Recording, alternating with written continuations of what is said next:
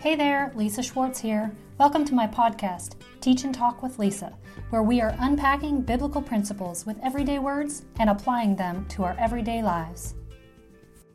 Now, in this series, we're talking about things that the glory of God does for you and I. We've already talked about episode one that talked about how it cancels the presence of self. Episode two, how it reveals our true identity, meaning our God design, the fullness of who we're called to be. How there's a restoration of our Genesis when we're reminded, sitting in, saturated by the character or the nature of God. Now, if you have not kept up on any of these, or this is your first time ever being here, and you're like, what in the heck even is the glory of God? I'm going to encourage you to watch my playlist on the glory versus the anointing. But in this episode, we're going to be talking about the third thing that the glory of the Lord does for you. Now, I could probably do this entire series again and come up with five different things that the glory of God does because it does a lot, probably more than we even know. These are just five things that I feel like the Lord has really revealed to me that are, imp- are important in becoming the fullness of who we're called to be. So remember one, the glory of the Lord cancels the presence of self, meaning it overrides, it trumps whatever's going on in my heart, in my mind, in my flesh in a moment. Two, it reminds me of my God design and my identity. And today is three, which is it quickens your purpose meaning there's an excitement or a stirring that happens when we come into the presence and the person of God. Listen to me, I'm not talking about the anointing of God. I'm talking about the person, the heart of God, not the ways of God or the movement of God. I'm talking about really coming into a face to face with who God is and who He is to you, being reminded that you are designed in His likeness and that you are designed for a specific purpose.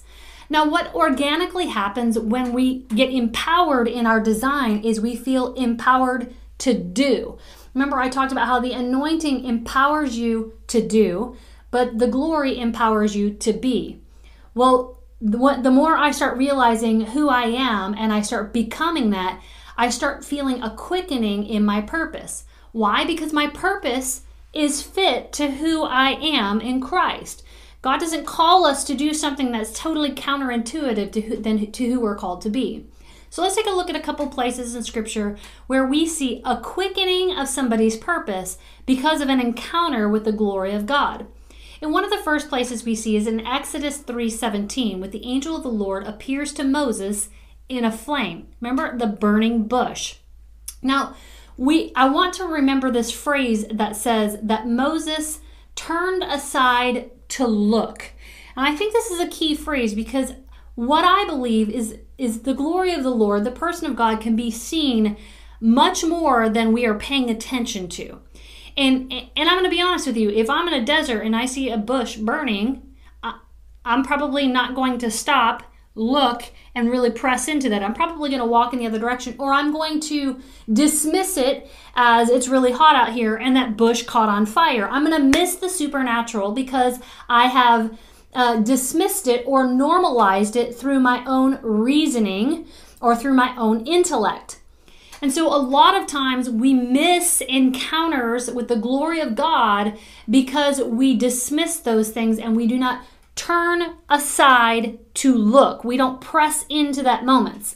Now, now one of the reasons why I'm saying this is because to sit or to be saturated by the glory of the Lord is going to require a lot of sitting, being quiet, being still, a pressing into. Uh, I mean, if we're honest with ourselves, a lot of times we, we leave ourselves 15 to 20 minutes to spend time with the Lord, and then we get up and we go about our day. And while this can be valuable, there's a whole nother level that God wants to bring us into in understanding His person, in being saturated by His glory. This is one of the things I love about going to places, not that we need to go to places. When we do experience the anointing, a lot of times we fall out slain and it causes a stillness, a quietness that the glory of the Lord comes upon us and we can't help but just sit in that for a moment. This is what I'm talking about. When we have an encounter with God, but in order for us to have these encounters, we have to turn aside and look. we have to not be like, I'm so busy, I'm missing every opportunity I have to see and to hear the word of God being spoken directly to me in a moment. So back to Moses, he presses towards the fire, this unknown phenomenon he steps towards. Now, in the Old Testament, there's a lot of times where it says an angel of the Lord. Uh, when it says that, if you read it in the Hebrew, it actually is referring to the Malach Yahweh. It's just a big Hebrew word, which basically means this is not your ordinary angel. Uh, a lot of times people believe that it was a theophany, which was a pre incarnate Christ that was visiting somebody. This is one of those moments where this was not your ordinary angel. This was the theophany, a pre incarnate Christ type angel that begins to uh, encounter Moses and Moses begins to encounter him. And in that, mo- in that moment, moment uh, his purpose that was in him this entire time, because if you remember, before this, he has already uh, slayed an Egyptian for killing one of his Israelite brothers out of time. He flees out into the wilderness. He's and he has this burning bush experience. And this is the moment where he remembers his identity, he remembers who he is, and there's a quickening of his purpose. The timing of the purpose is being revealed. God is saying, Now is the time for you to go back. Now is the time for you to rescue my children. Now is the time for you to step in your purpose. Now is the time. So let's take a look at another example in Scripture. In the book of First Kings, chapter 19, Elijah, I knew I could get it out. In 1 Kings chapter 19, Elijah, one of the prophets of God, we see him actually fleeing and running away from his purpose, running away from his, his path. He's had an incredible victory in 1 Kings chapter 18. He's able to overcome the prophets of Baal. He calls on God by fire. Fire comes down, and in a moment, a woman named Jezebel speaks a word to him, and it completely shifts him, knocks him off his path, totally steals his purpose, and he ends up hiding in a cave after a season of depression. Now, Again, in that place, God comes to him and says, Elijah, come out of the mouth of the cave. This also is one of those theophany moments, one of those Malach Yahweh moments. Now, mind you, in this experience that Elijah has with God, he does not feel anything, he does not experience anything. Rather, he just hears the voice of God. Now, the reason why I say that is in a lot of these teachings, I talk about the difference between the glory of the Lord and the anointing of God. The glory is just a knowledge of His presence. It's a knowledge of his character. It's a knowledge of his nature that's all around us at all times. The anointing is when that nature or that presence begins to move and we begin to feel it. The anointing is the chills that we get on our skin. It's the shaking uh, that we begin to sh- rattle in because we feel the heaviness of the Lord around us. But the glory is not really about, it's not about a feeling, it's about a knowing. And so in this moment, God comes to him and he says, Come out of the mouth of the cave. And he says, Elijah, why are you here? What are you doing here?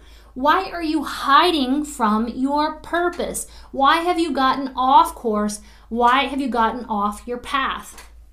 And so Elijah goes and he says, Well, I'm the only prophet of Baal left. And he basically gives him this sad self pity story because he's feeling sorry for himself. He's afraid of Jezebel. I get it. I'm not judging him. I've been in that place, y'all. I have had those days when you could find me hiding under my blanket because I'm feeling sorry for myself. Things aren't going the way I thought they were going to go. And so I'm running from my path and I want to hide from life in those moments. We've all had those moments. But when God injects him into those mo- injects himself into those moments, there's a shift that begins to take place. Look, you can come to me as a counselor. You and I are going to talk about the plan, the path, the stirrings of your heart. But nobody can illuminate that flame but God Himself. When God begins to speak to you, when God begins to show you, when God begins to give you prophetic visions of the fullness of what you're called to do, there is a fire that begins to burn inside of you. The glory of God illuminates the glory that is upon you. Come on, I talked about this in the last episode. And you get ignited with a passion for your purpose. That is what the glory of the Lord does for you. God says to Elijah in this moment, Look, I've got work for you to do. I need you to go anoint the priest, the prophet, and the king. Remember, he's a prophet. That's part of the purpose that he was called to do was to anoint people who are being assigned by God. It's almost as if God, as if God says, "Look, I don't have time for your pity party. I don't have time for your depression. I still have a plan for you. I still have a purpose for you. And when you are ready, I want you to get up and I want you to continue on the path that you were on. Come on, I feel like this is a word for somebody somebody who's gotten discouraged and gotten off their path. And God is hovering over your dark place. And He is speaking through the clouds. He is speaking through the heaviness. He is speaking through the darkness and the depression. And He is saying, Baby, I have a plan for you. I have a work for you. I have not changed my mind about what I have in mind for you. Come on, God does not relent. He does not change his mind. He is not like man. The same passion, the same path, the same pur- purpose that God put in your heart years ago is what God has in mind for you. He has not changed his mind. And so whatever has gotten you off off your path, it's only the presence of the Lord. It's the glory of the Lord. It's the whispers of His love. It's the whispers of His voice inside of us that ignites that thing. Come on, I know you've tried on your own strength. I know you've tried to get up out of bed and do your day, and some of you are doing really good at it. But God wants an internal change. God doesn't want you to have to fake the passion, He doesn't want you to act like it. He wants you to become it. He wants you to become passionate for the path He has in mind for you. No more enduring life like a wet a dog enduring a wet bath, but rather having a passion, having the stirring that comes only from the glory of the Lord. The Malach Yahweh saying, I see you, this is who you are, and this is what you are called to do. So God says to him, I'm not done with you. I, I have an assignment for you. I have a purpose for you. I have a plan for you. I have a plan to prosper you, to give you a hope, to give you a future. That's what it says in Jeremiah 29 11. And this is how God shook Elijah out of his slump. He literally showed up, and again, not by an earthquake, not by a wind, not by a fire, but by a whisper. And when we're sitting in the glory of the Lord and we don't turn aside, and we or, or, we turn aside to look. We don't dismiss we don't ignore we don't normalize but we pause and we see and we press into those moments. What you will experience is a whispering from inside of you. You'll begin to experience the visions inside of your heart visions inside of your mind's eye that god will begin to illuminate things and spaces and places.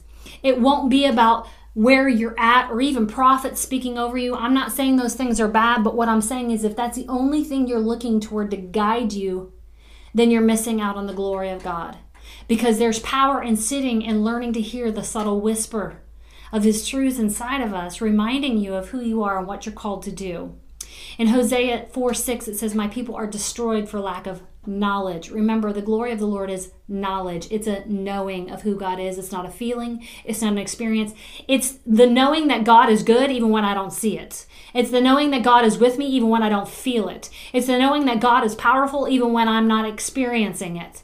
Come on, it's the knowing that God is my healer even though the healing hasn't manifested in my body yet. It's knowing that God is a Savior even though everybody on the earth has not been saved yet.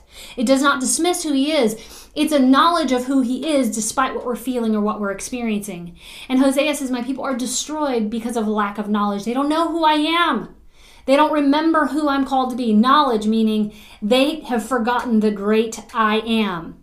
But the enemy wants to keep you from your purpose. He doesn't want you to know who God is. He doesn't want you to remember who God is, even in the middle of your wilderness. He doesn't want you to uh, come into the fullness of your purpose. He doesn't want you to have an effect or an influence here on this lifetime. Once you've been saved, he can't steal that from you. And so, what he wants to do is he wants to steal your purpose. He wants to make you void and ineffective. He wants to keep you uh, without a work.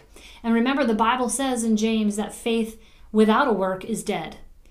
And so God wants to stir up a work in you, but He wants to do it by His voice. He doesn't want you to do it because it's the right thing to do. It's what I'm supposed to do. It's what Christians do. This is not about changing your personality. This is about having a character change that ignites a supernatural flame inside of you and brings you back into the path that God has, has had in mind for you all along. All right, remember, enforcing purpose, it starts with you. I hope you enjoyed this episode. You can also find me on YouTube, TikTok, Instagram, Facebook, or you can check out my other podcast show, Enforcing Purpose with Lisa Schwartz. For general information or resources, head to my website at www.lisa-schwartz.com. Thanks for listening.